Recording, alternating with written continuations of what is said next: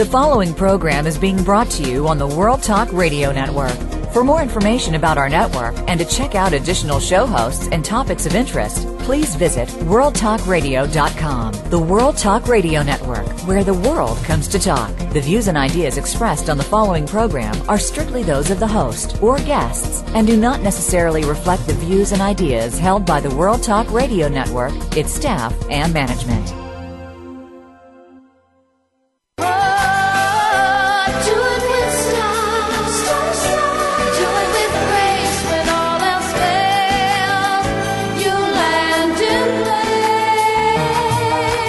Ready to pump your energy and jumpstart your dreams with positive, uplifting, life changing talk radio on the world's most popular power hour, Star Style. Be the star you are. The Oprah of the airwaves, Cynthia Bryan, and her sidekick daughter Heather Brittany deliver lessons of success spanning the generations of the globe in their information packed Tea for Two, a mother daughter brew. In other segments, Cynthia interviews real life trailblazers, authors, and experts with the courage and vision who show you how to build a road to fulfillment through their unique books and services. You'll laugh, you'll cry, you'll be informed and entertained. For your free lifestyle empowerment coaching session right here on the airwaves, turn up the volume, relax, sit back, and get ready to be inspired. Because Star Style, be the star you are, starts right now. Well, hello there, party partners, and welcome to Radio's finest hour of power, Star Style, Be the Star You Are. This is a program of positive book talk with authors and experts that help you excel and exceed in life. I'm Cynthia Bryan. And I'm Heather Brittany. And we are the Stelladonna Goddess Gals, the mother-daughter dynamic duo here to help you every single week. The miracle moment for today, the purpose of time is to enable you to learn how to use time constructively. That is from A Course in Miracles. Well, today's show, we're going to talk about America's addiction to information overload, how we all multitask and need to get back to being focused. We're going to learn to heal our anger with psychotherapist Frank West. And we'll go into the world of show business with the book Real Life by Vertus Nephew. So relax, enjoy the show, and get ready to get pumped up. Well, information overload is everywhere this day, these days. It's distracting everyone. It's email, blogs, YouTube, articles about health, careers, entertainment, finance. There's news on television, on the radio, magazines, newspapers. Every place we are, we are absolutely bombarded. So welcome to the Attention Crisis Center. We are a nation of multitasking and if you don't multitask, you're considered probably lazy. So is this ruining our health? Are we facing the limit of stimuli to our brains and how do we get back to simplicity? That's the topic that Heather and I want to talk about today is the multitasking malady. What's happening, Heather? I know I am very guilty of it. I'm always doing 10 things at one time. I, I'm in the same thing, and I often pride myself on how, oh, I'm such a great multitasker. But the thing to look at it, of course, we always multitask. You can definitely chew gum and walk at the same time. Doesn't mean you're achieving too much. There's seem, there's always the scale back of how and what you're doing. We spend too much of our day trying to cram in more and more, and we've adapted this from this computer term, multitasking, and we try to apply it to all of our daily activities and this quest of always, you know, achieving so many things. I'm, oh, I, I'm doing this and this and this, but are we really getting more done? There's kind of you know, the old philosophy of single tasking, of how when you put uh, priority into one thing, finishing that, and then moving on to the next. I'm not saying you know multitasking isn't a good thing. It's definitely it's a great thing. I feel like I get a lot of things done, but it matters the magnitude of what I'm trying to get done. Yes, I can get more done um, and sure lots of things done, but it's really the quality of something.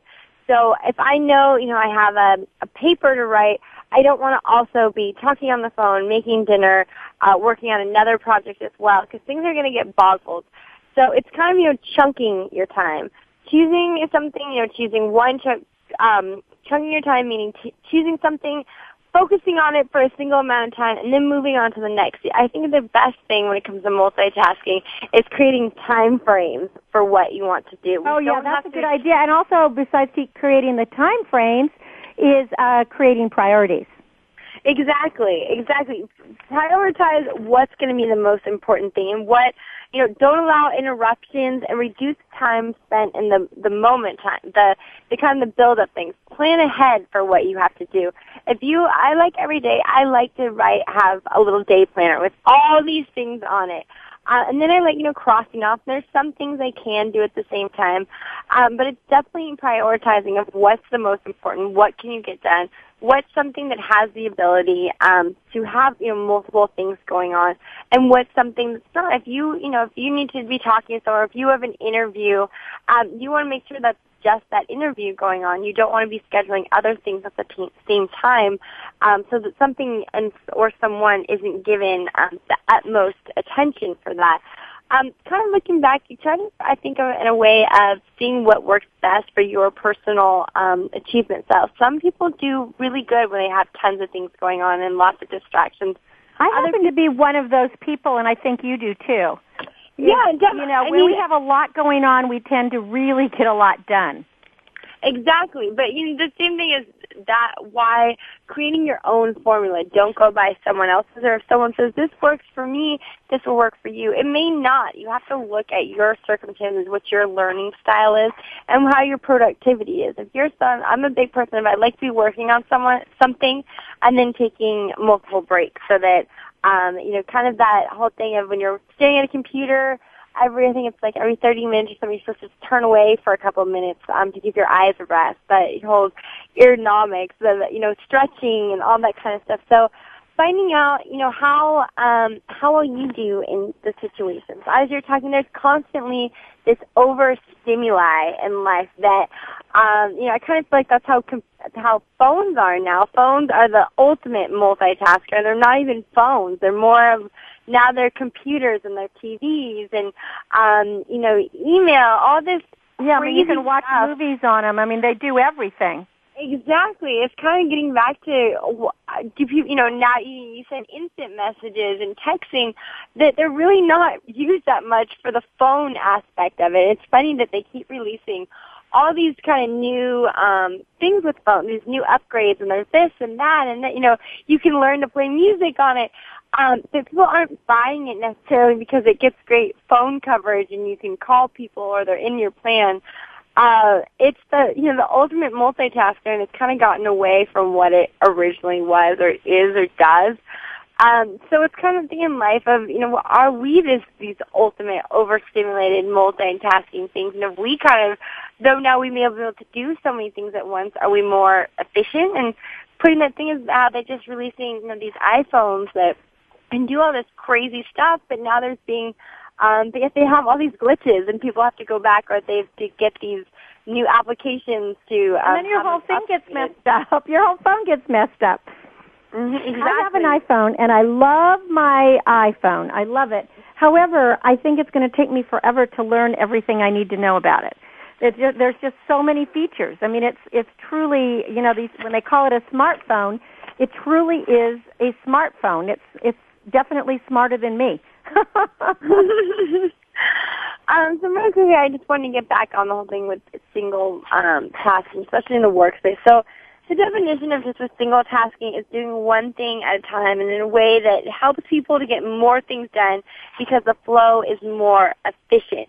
And by single tasking, we're focusing on um, a shorter task at hand. So uh, I think it's good with single tasking when you have a lot of things going on um, but you want to be able to create um, specific attention to each thing. And by um, doing the single tasking thing, it, it makes it in uh, um, in essence everything kind of flow more effectively. And especially this works really good uh, in a work setting or in a group setting of kind of this whole thing of assigning each person a position. Uh, this is how you know the engine goes, the the wheels turn, the car, the everything has its own um, its own its own position, its own title, and kind of putting that in. For me, I know at work, I can you know there's one person that can kind of be the conductor and and putting every um saying everyone going to do this this and this, and we all come together on it. So kind of what I want with people when you're making your schedule and you're making your plans of how it's going to um, be most efficient into your life. Um, I know for you, you know, you're you know a writer and you have the radio show going on what ways are that you feel um, possibly that you know with your multitasking and your single tasking, um, what works best for you? Well. You know, I really have to watch myself because I really am a multitasker. And I will find that I will have three or, or four or five or ten um, pages open, you know, on my computer, and I'm going back and forth, and I'm checking both uh, two or three different email accounts. At the same time, I'm trying to check something on the internet, um, and I might be listening to a phone message. And what I find is that when I do that, it it doesn't always. It's not really that efficient. So some of the things that I think are important for other people, and then I have to, you know, I have to do this myself, is to study your habits. So I, you got to figure out what really is going to work the best. I find that when, especially on the radio, when I'm focusing on something, I can do a better job. And so I try to, I call it putting on different hats. I will put on my radio hat, and then I will just absolutely focus on the books that um, I'm reading or that I'm writing about because I have to build web pages and all of that. And then I will set a timer and I'll say, okay, now I'm done with that. Now I'm going to do some charity work. So now I got to work on, you know, the books that were donated exactly. So I guess what I'm saying here is you have to uh, limit your input. So you got to stick to doing things that are the most important. I guess that gets back to the prioritizing we were talking about. Mm-hmm. I'm not a cruiser on the internet, so I don't just lose track of time doing that. Everything I do has a purpose. I think we have to exercise concentra- our concentration metal, um, muscles, and we have to focus on activities such as reading the book that we're reading or meditating at the time that we're meditating or weeding our garden or working with our patients, whatever it is. Um, I also think we got to leave a trail so that when you think of something to do, put it on your to-do list. I Ooh, find I if I don't write it down, like yeah, if I don't write it down, Heather, I may forget it. And I know that I, you know, you and I are both big to-do list people. We're list makers. Yeah. I'm a huge believer in list maker, being a list maker, because then I have that great feeling that I can cross it off. Now, something that I love on my computer is that I actually have a program that I can cross things off, and I can make these to-do lists. So that works um, great. I also find that when I start multitasking too much, I get overwhelmed and I need to go outside, get some fresh air, get a little bit of sunshine, take a quick walk, even if it's five minutes. I need to like decompress. And lastly, I have decided now, you know, it's okay that I can't figure out how to do everything all the time and I can't get everything done on my to-do list. So I guess it's let go. What about you? I mean, that's I think for me, I I am such, um, I, and I even pride myself on being a multitasker. And for the most part, I feel things can be efficient. As I said, prioritizing of what I feel I can multitask.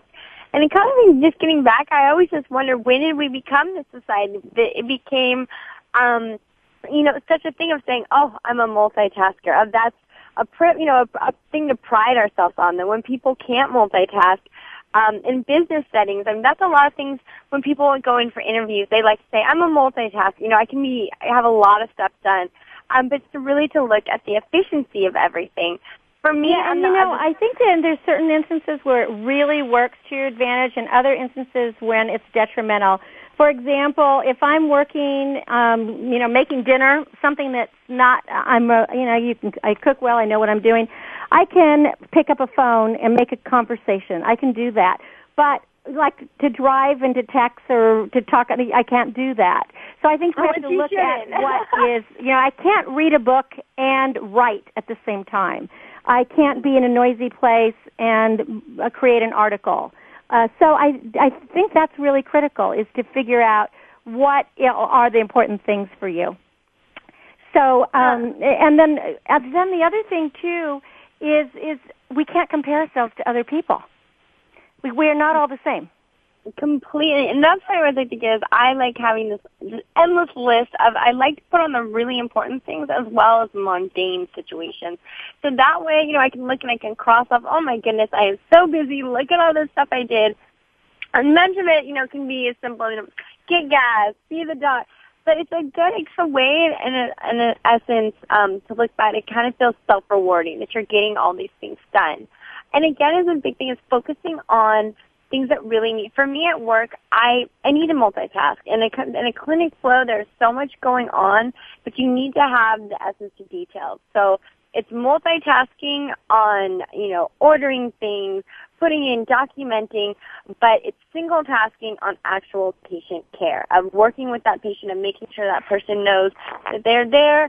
Um, and that they're not, you know, we're that you're really truly there for them. Yes, like when, when I'm coaching my, I am 100% right there. I'm, you have to do very effective listening, and that's critical. So I totally agree with you there that it's so important that um, it depends on the, the task that you're doing, whether you have the ability to multitask or not. And sometimes I think when people are working on the computer, you can definitely uh, multitask because there's you know, but as long as you don't have too many programs open. That's why our computers crash. I think that's why our heads crash too. so I mean, why don't you give out the website?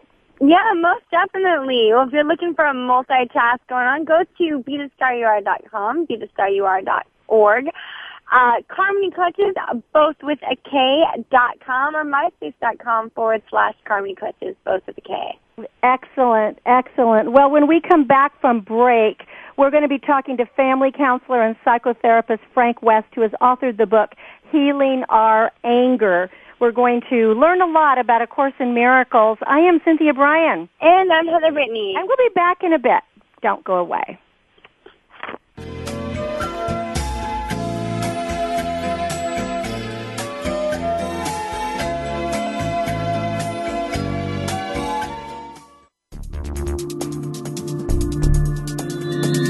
Listen. Listen. The world is talking. The World Talk Radio Variety Channel.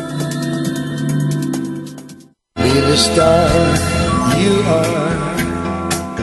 Light up the flame that burns Get a positive prescription for living and discover a cure for adversity when you make a difference in the lives of others by donating to Be the Star You Are, a 501c3 top rated charity dedicated to empowering women, families, and youth through increased literacy, positive media, and tools for living. www.bethestaryouare.org.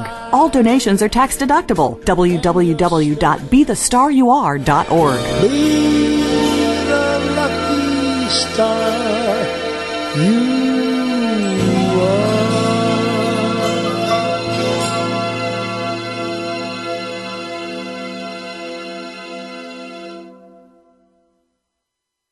Looking for unique, one of a kind gifts for the special woman in your life? The Karmony Collection creates handmade handbags, clutches, candles, and canvases from vintage and recycled fabrics, bangles, and beads. Be eco friendly and fashionable with prices for all pocketbooks. Visit www.carmonycollection.com. That's Karmony with a K and collection with a K. Or call 925 785 7827.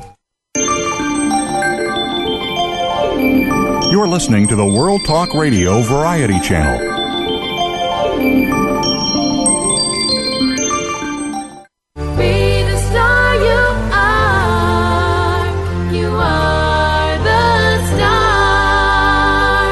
Positive, uplifting, life changing talk radio. It's the Power Hour on Star Style Be the Star You Are.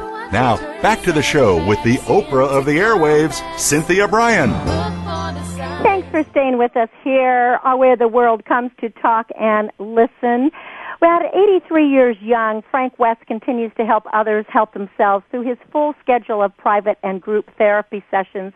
He is the author of two books, From Guilt to the Gift of Miracles and Healing Our Anger. We are talking about healing our anger today. Welcome, Frank, to Star Style. Be the star you are. Hi. Thank you so much for joining us. You know, your late wife, Martha, introduced you to a course in miracles, something that you've been great, very grateful for, and you've, you have incorporated this not only into your life, but into your practice. So you said you it. say in your book, Healing Our Anger, that a miracle is something that happens in the moment when an ancient hate is changed to a current love.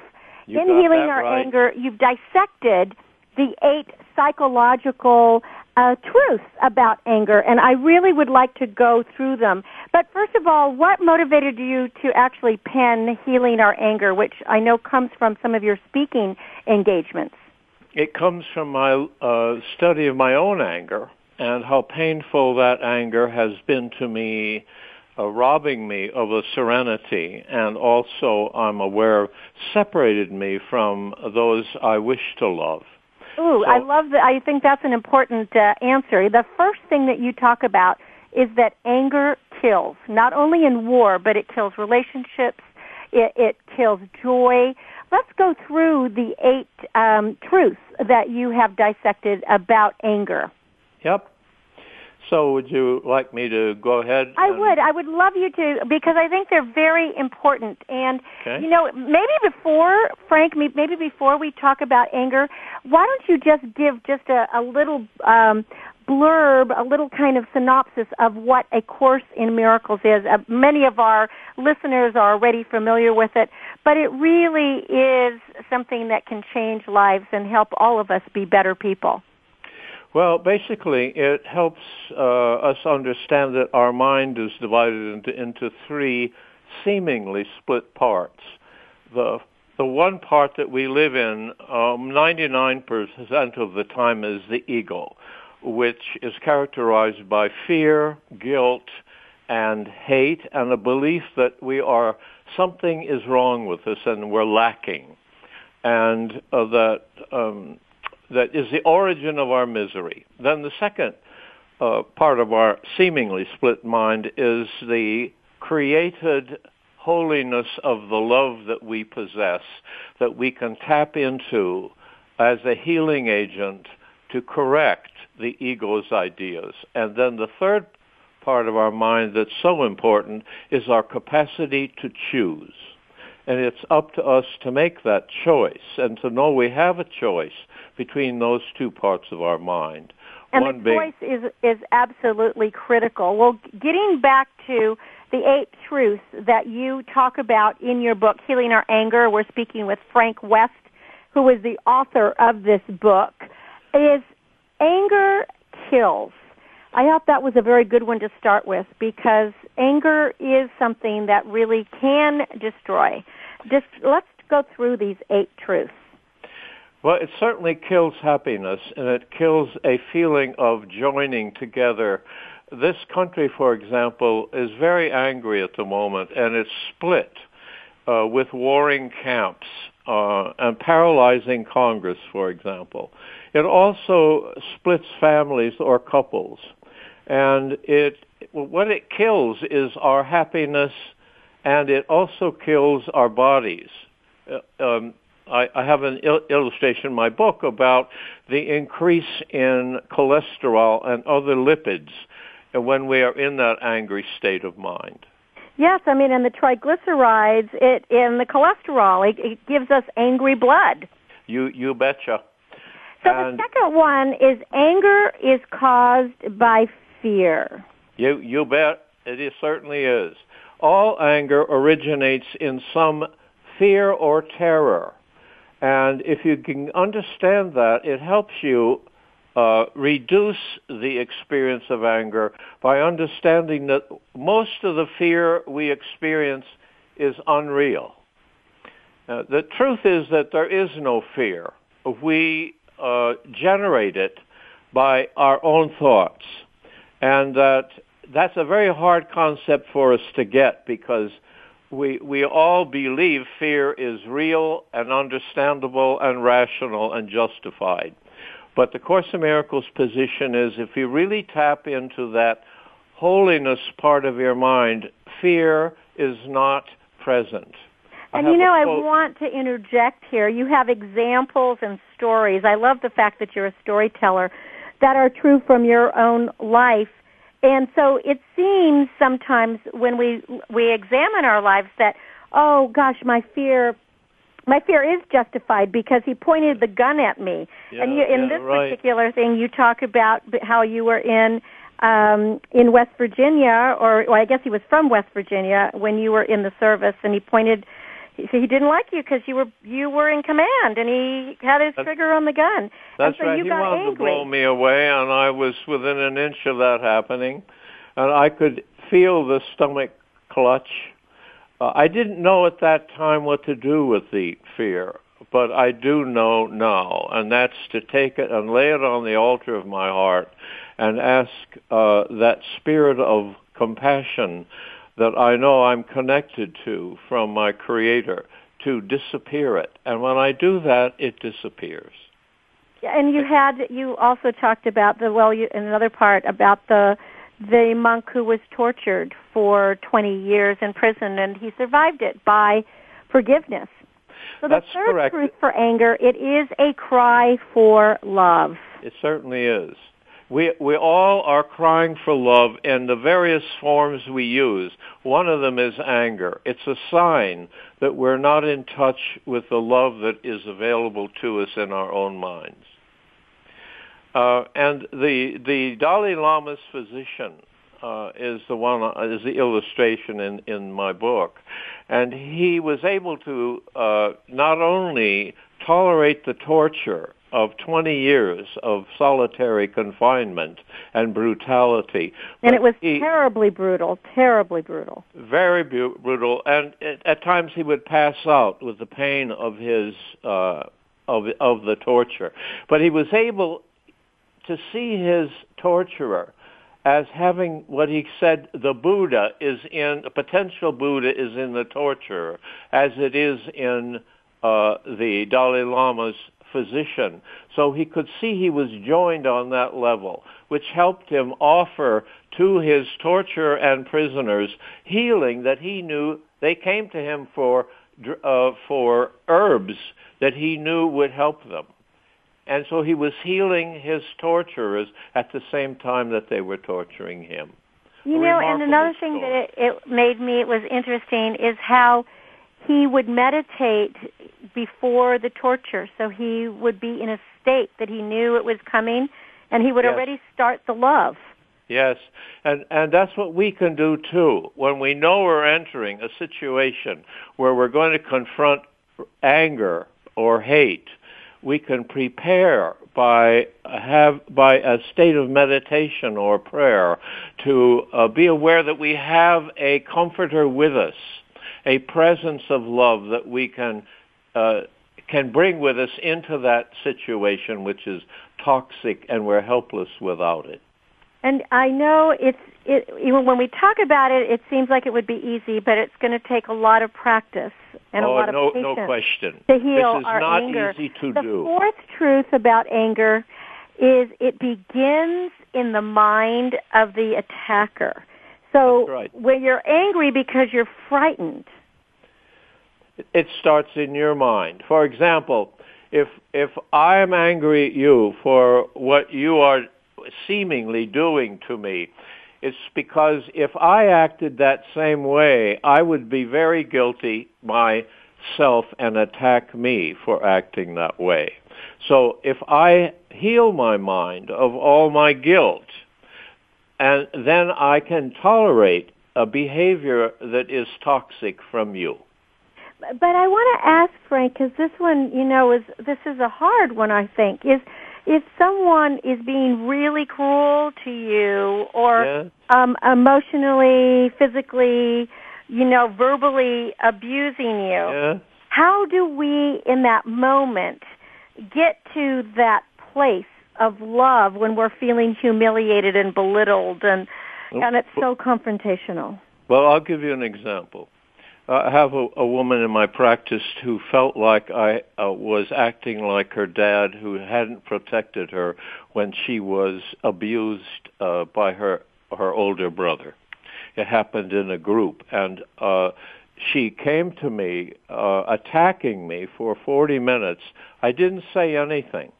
I just looked at her with an awareness that I was hearing a cry of anguish and pain, a cry for love.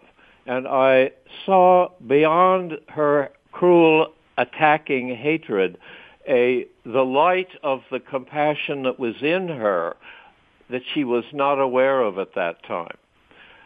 after she left my office, she uh, reappeared in the group. I did not expect her to come back since she had determined not to come back. She said three things happened that brought her back. One, I didn't judge her for the hatred of me. Secondly, I I did what her dad wouldn't have done, which was I said, I hope you'll forgive me if I wasn't aware of the the, the pain you were in that night. And she said, but most important, two thirds of the way through that hour when I was attacking you, your face took on a brilliant luminescence of shining light to a point where I couldn't distinguish your eyes, your mouth, or your nose, but I knew it was the light of my own compassion that I saw in you. And I said to her, well, you've had the miracle where an ancient hate was changed to a current love. That's what you can do. That and that is the miracle because you were focused on helping her illuminate and be the light that you knew was inside her. That's correct. Be, by not judging her and, and by, by believing that she had that light. That is a that's a beautiful story. It the is next one that you're talking about, you know, is how we re- and this kind of this ties into what we're saying right now is we we we repress what we project. So we're afraid to express our anger because right. we fear the consequences. And then we become depressed. But as Freud put it, what you repress will be exposed by a projection. We will project it out onto other people or onto our own bodies.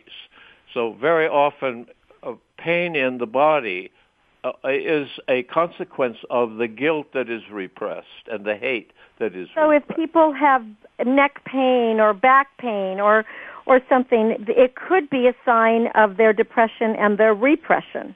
Frequently, that is the case. So, what do you do to help them choose to allow the anger to be expressed in a constructive, positive way? Well, what I do is to help them not judge the fact that they have that furious rage that they are so frightened of looking at and remind them that they're forgiven for uh, that dark, dark thought. Uh, we're so guilty about that. Well, and that's where thought. the gift of miracles really comes in is forgiveness, reconciliation is key to that's healing. Right.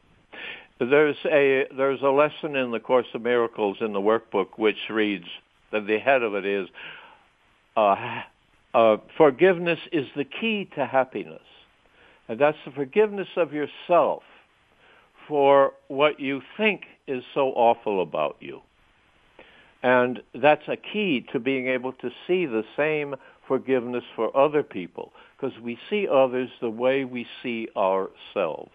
It's like a mirror, isn't it? The mirror exactly we do right. we we have mirror images and that's where we project onto other people That's what we see in ourselves. So so very often when we're angry at someone, we're just really angry at ourselves. So That's correct. we have to look at ourselves first, forgive ourselves uh, first before we can really make that choice to be open and loving with others. We have to love ourselves. That's correct. And and the reason of course we do project it is because it feels so painful and it's a feeling of being awful awfully judged and it's a kind of a, a, a temporary relief, we hope, from the guilt if we dump it on somebody else. Well, and that is that sixth truth is that anger really is an attempt to change the behavior in someone else, but the reality is we can only change our own behavior. That's correct. But it seems like we do try to change everybody else. We think that's going to work, but of course it always fails. It always fails. so uh, it, th- there's no such thing as you make me happy or you make me angry. Yeah, we, yeah, those right. are words that that are actually fictional. They they have no meaning. That's, that's exactly right. It's I make myself angry by the choice I make to which side of my mind I will listen to. And are we listening to that ego part? The Most seventh the is time. anger starts with a belief in separation. That's Talk correct. about the separation. Well, we think since you're a woman uh, and probably younger than me, since I'm an old fogey and a man. You're a young man. Just listen to you go. well, it seems like we're different. We're different in form, but we are the same in our mind. There's only one mind, basically, and it's beyond time and space. That's the uh, the the I would say the spiritual message of the Course in Miracles that we're all united as one, and we have the insane idea, a delusion that we are split and separated from each other. And it's uh, the idea of returning to the awareness that you and I have the same mind. You have that same three seemingly split into three parts mind as I do. And so when I see you, I see you as equal to me, just like me, not different, even though we're different in bodily form. So our personalities may be uh, unique or our bodies may be unique, but certainly the mind is the same. And it's on that level that we are not separated. Separated. And we're talking to author Frank West, who is a therapist and family counselor. He's the author of this book, Healing Our Anger, as well as another book, From Guilt to the Gift of Miracles. The final truth about anger is the person that get hurt is the angry person. That's correct. Nobody else is really thinking about it.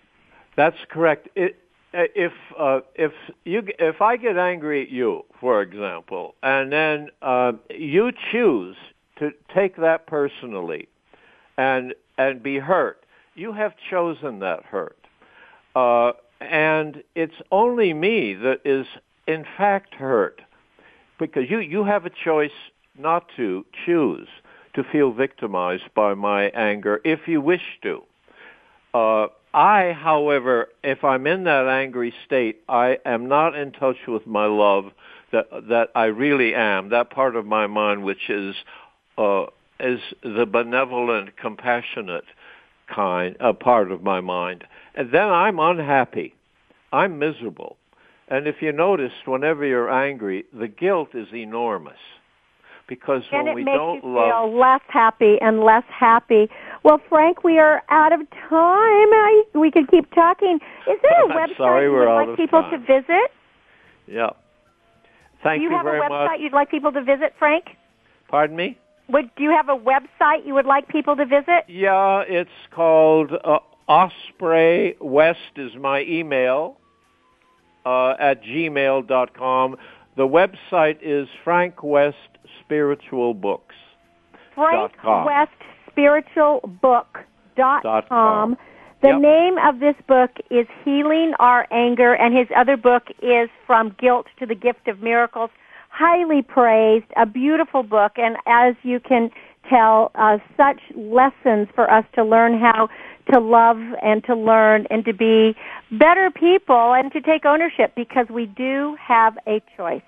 And fear is really the opposite of love, and so we can make everyday miracles.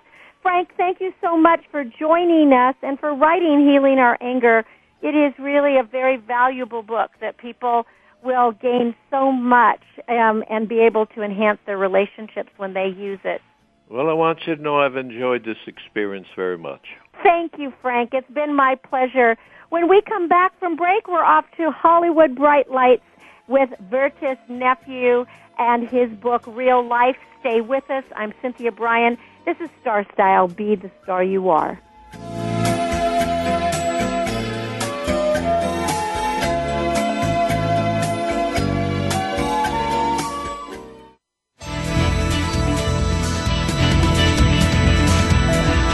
Listen. Listen. The world is talking. The World Talk Radio Variety Channel. Hi, my name is Crystal Goodfellow, and I am a volunteer with Be the Star You Are charity. I'm here today to ask you to consider making a contribution to this worthwhile organization that encourages and empowers families and youth at risk by providing literacy and positive programming.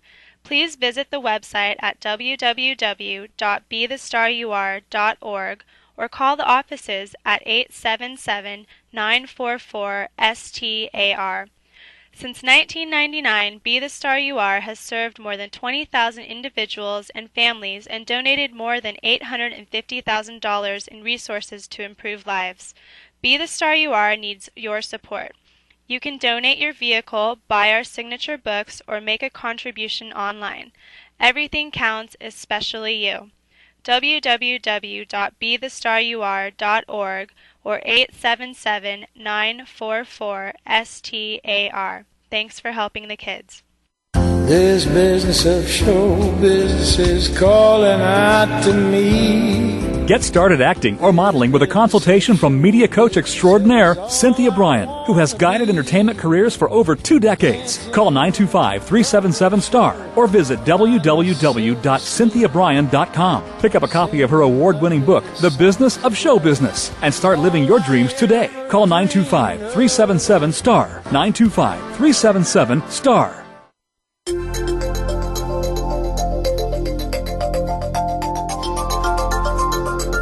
The World Talk Radio Variety Channel, where the world comes to listen and talk.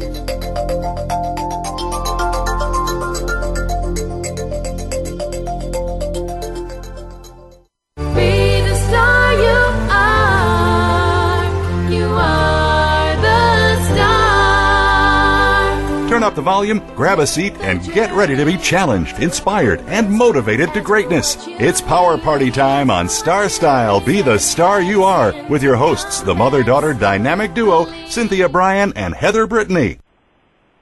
Well, thank you for staying with us every week. Be the Star You Are brings you the authors, the experts with a viewpoint that change your lives for the better.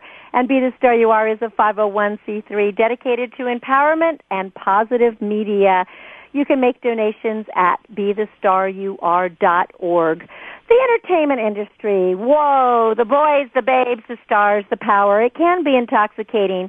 In my three decades of involvement, it's rare to meet a person who's not interested in getting into it some way, somehow. Well, Vertus Nephew has spent the last decade behind the scenes in the biz and follows his first book, The Starry-Eyed Cave Girl, with his newest real life. Welcome, Vertus, to Star Style. Be the star you are. Thank you so much, Cynthia. I'm happy to be on the show with you. Well, I really enjoyed reading your book because I do have a lot of experience in the entertainment industry, and it was wonderful to see how you put it all together. First, give us um, a bit of background, if you would, Vertus, about your uh, participation in show business and how now you are, uh, you know, segging away in writing and what you're doing there. Well, I've been in, as you mentioned, I've been working in the uh, entertainment business for over 10 years. I work at one of the studios in Los Angeles.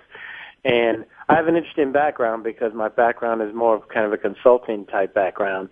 So I see all the different facets of the business, from the finance side to the operational side, and to the contracts and administration side. So sometimes I get a, a rare exposure to see the other side of what happens that sometimes talent doesn't necessarily see. So when you see that person out there wanting to be an actor or an actress, they don't always understand what goes into selecting a certain cast member and what goes into uh, those ultimate decisions that ultimately make a movie profitable and something the studio gets behind.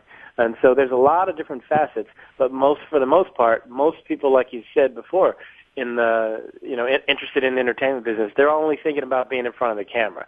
So they may see it from one perspective. And so what I tried to do in this in this project was try to capture just almost the essence of this city in LA, where you have so many people interested in being in the entertainment business, but some of those people, you know, they're more or less just out there, just driven by that same call, almost like the Pied Pipers out there calling, and don't necessarily understand that part of the business that it would really benefit them from understanding. So I just tried to weave in a lot of my background with just my personal experience in the in the area where so many people are interested uh, in being in the entertainment business, and try to tie that all together with some personal uh, stories as well.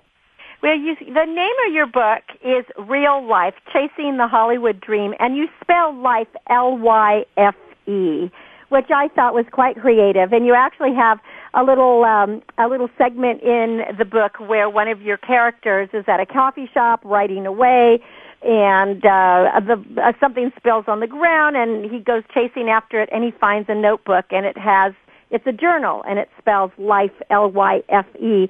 Did that actually happen to you?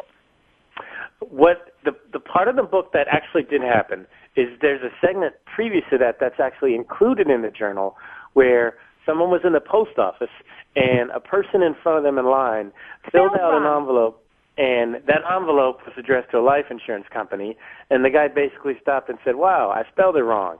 Why and, and he started asking himself why does why doesn't life have a y in it? Because life has so many questions. That little scene there where the person where the person in the post office that actually did happen and that was the person I loved that scene. Uh, you know, and I just I thought I loved the part because what you said about life it has so many questions it needs a why. So that I think that titling it real life was really great. So that actually did happen to you. Well, you, uh, you getting back to the characters in the book. You start off the book with the audition, which is so appropriate because so many people, just like the song, you know, do you know your way to San, San Jose? Right. They end up uh, coming from all parts of the United States and the world, for that matter, uh, to to follow this dream of being an actor in Hollywood and making it big. Yet they end up pumping gas and being waiters. I always say waiters are just waiting, you know, they're just waiting Right. to be actors. Although any waiter you meet in LA usually says I'm an actor waiting to be a waiter. so you start with Jenna. She's working, her talent agent is a bit unscrupulous because this talent agent is actually charging upfront fees as opposed to getting commissions after the fact, which is something that many people don't know when they come to Hollywood, that any legitimate agency does not charge you anything up front. Well, in, in essence, what I try to capture in this book is the entertainment business is the business of entertainment throughout this city, and there are so many businesses that capitalize on those dreams and that person that doesn't know. And there's a lot of people that come here, and they've, you know, they basically put together their life savings, and they think they're going to chase, they're going to make it, and they don't realize how many other people have that same, you know, vision, almost like, you know, Close Encounters of the Third Kind. Everybody's just, you know, flocking to Los Angeles thinking, I got to do this, I got to do that. And they don't always know the rules. They don't always know what they need to know. And they can become victim to uh, whether businesses tell them, you know, hey, great headshots here, or I can get you an insight on on auditions. There's a lot of different avenues out there, and people that really have that dream, they they that dream drives them to the point of not necessarily being realistic about what they understand about the business. Exactly. Well, and Jenna was such an interesting character because here she's trying to maintain her her job, but at the same time she's having to leave, you know, and make up excuses, get out early, go on these auditions. But she had gone on 75 auditions and never had a call back. Yeah, I, I, and I I think that's one thing that I try to capture again is that there's this tweener life for that person that's really trying to make it because they have to make themselves available to be able to make it. Yes, And they have to be so flexible. Right. They have to. Def- they basically have to define their lives in such a way that they can leave at any moment in case that break comes. And of course, when you say, "Wow, she's been on so many," it, the inference is, "Well, why doesn't she give up?" And the problem is, you got so many people out there that that hear that story of that person that was in it seven years before they got their first break, and then they become an overnight sensation.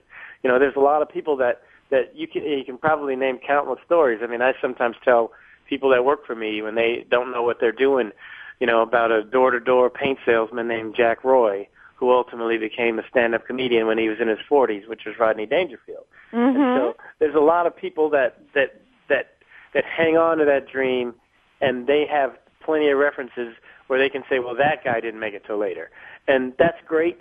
I encourage people to hang in there. I don't. I'm not saying this is this is. I try to capture a real fine line between how it impacts a person's life and when you decide that maybe, when you said about the waiter, at some point you got to ask yourself, are you just a waiter? And are you keeping something else on hold? But it's that in, in between period where you've got to do everything to make it happen. But at some point you've got to look at your realities. Well, I also liked the moral issues that you brought up in your book. And we're talking to author Vertus Nephew. He's written two really great books. Chasing the Hollywood Dream, it's called Real Life, And then the first book that preceded that is the the Starry-Eyed Cave Girl, which you Ms. Medina shows up in both books here. I noticed when I read them. oh, you read both of them. Okay. Oh, of yes. course I did. I always well, read all the books. and I so much appreciate that because your feedback was so so appreciative of when you sent me an email. Uh, What I try to do is I try to establish what what are some of the cornerstones of of just really positive life, and in each of these I try to look at what is that what's that rock. And sometimes you have that strong, strong teacher, that principal, that person that's looking out for people that are trying to make a difference in their lives. And I tried to weave all those together. And my goal was ultimately, as I write several books, to perhaps take a character out of one story and tell another part of where their life may have, have ended up. So that might end up including a character here or there uh, that they may have, that may have touched their lives. As you can see how that person may have developed through through you know where they're that whole journey that they're going on. Because I think this whole writing journey is just one for me to try to express myself and to get out there some wonderful stories.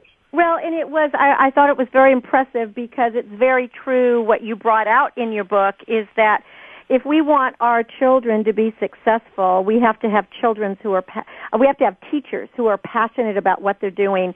So your character was there kind of half, half, uh, halfway before until she realizes that, you know, this is her real calling is to teach and to be there for the students. If somebody, you, uh, talk about there's a real person that you write about in here, the songwriter and a very good uh, singer Chrissy De- DePauge, who is a real live artist. So you've kept up with her career. You wrote about her in real life, and I think as an example of someone whose music is so excellent, yet the general population doesn't know her yet, is such a great uh, foundation for everyone to know that just because you're fantastic doesn't mean you're going to be the household name. Right.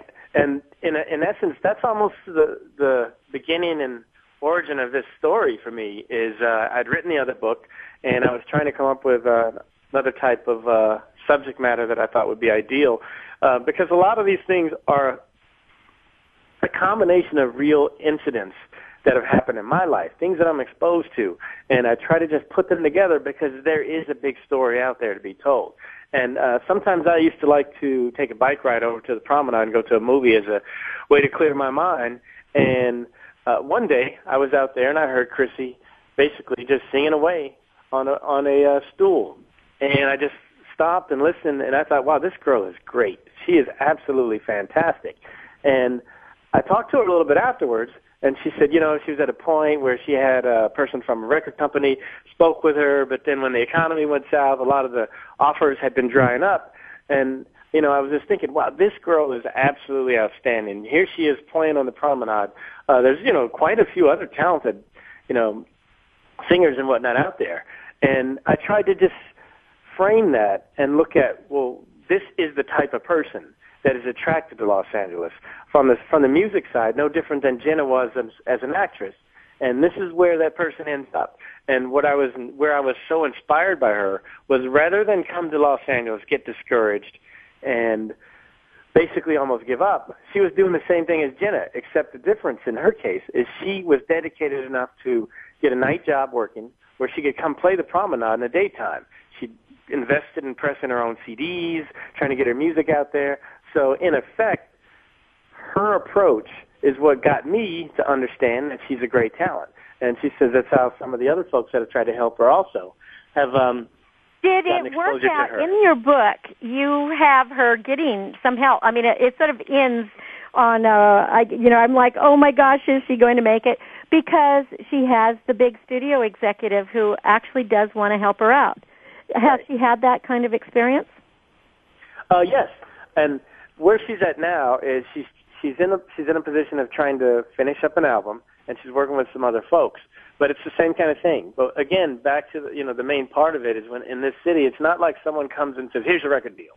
You know what they'll often do is they'll give you an opportunity, and then you got to take what you've been fighting for. If you're making your own songs, if you're putting things out there, you just got to keep building. And what I like about her is she's put some, you know, she's put some music out there on the internet. She's given exposure to uh, herself, and she sometimes plays. Uh, actually, she played at the House of Blues uh, maybe just a couple weeks ago.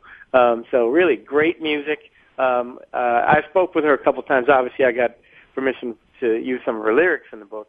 Uh, but uh, I think she's outstanding, and I think she's just that one person that you know you, you want to root for to make it. But when well, I step and in back, addition, you have written lyrics too. Do you have aspirations to be a songwriter? Because there's lyrics that you wrote in the book, and that was one that I thought I really thought this was an interesting chapter where you have your writer.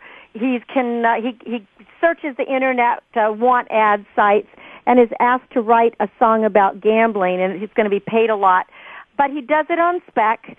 He's told to revamp it, doesn't get paid, and then a few months later actually hears his song being used on, uh, you know, it's on the radio. This well, I think that's just an LA thing. Yes. I think that happens. It happens. Yeah, and you got people that are writers that are just like the just like the actress or the singer. They're trying to use their talent to make it, and there's a lot of people that may take advantage of that as well. And so I have no personal interest in the music business, you know, but I, I as a writer, I feel like if I can show my range as a writer, I should be able to write things like those music, music lyrics, and I try to be creative and try to do those, those types of things. But I tried to to use some parallels in a lot of the different types of industry, whether it be the you know a writer, whether you someone be a musician or an actor. But just to say that, that it's it's a similar story. Well, And and, that's what I think is in, those folks. important is the fact that you are actually warning people to follow your dreams, to chase that that passion, but to do so with your eyes wide open, to do it with caution, to get some help, some coaching, to get somebody on your side. Don't just follow everything link, you know, a hook, line, and sinker because there's a lot of scams out there. And sometimes it's just better to get going in a, a smaller market if that's really what you want. But I want to give out your website. I'm really looking forward to your next book because you captured so much in real life.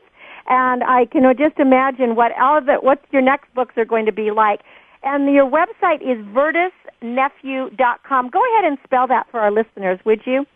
It's V E R T I S N E P H E W dot com. And also, if you want, VertusNephew.com. And the two books at the moment are Starry Eyed Cave Girl and Real Life, Chasing the Hollywood Dream. And if you want a great overview of what it's really like to try to get going, whether it be in, in front of the camera or behind the camera, you'll, you'll get a real feel for it in Vertus's book. You've done a brilliant job and you are a terrific writer, Vertus. Thank you so much. I mean, that means a lot coming from you, having read so many books. Oh, well, you know, thank it, you. it was important for me to get your feedback first and foremost, versus well, just using you. this as a plug. No, I really enjoyed it, and then also just because I have so much experience in the entertainment industry, I just found it so fascinating of all the different vehicles you wrote about. And one that we didn't even talk about today is the casting couch, and we just want you to know it's still alive and well. So beware. Everything you do and say from the minute you walk in the door is it reflects who you are. So pick up a copy of Real Life and the Starry-Eyed Girl at vertusnephew.com. And Vertus, we hope when you have your next book, you'll give us a holler again. We'll get you back on. I certainly will, and I certainly appreciate you you going through and giving your me your feedback and giving me a chance to talk about the book today. Thank you. And for everyone out there who's interested in an, an acting career, just know that in California that there is legislation that has been passed and signed into law that actually prohibits any uh, talent agent from charging upfront uh, fees. So hopefully we'll be able to eliminate some of the scams. You can check with Better Business Bureau or Screen Actors Guild or the American Federation of Television and Radio Artists. Thank you, Vertus, for being a guest. You've been listening to Cynthia Bryan. This is Star Style, Be the Star You Are, and we will see you next week. Thanks for joining me.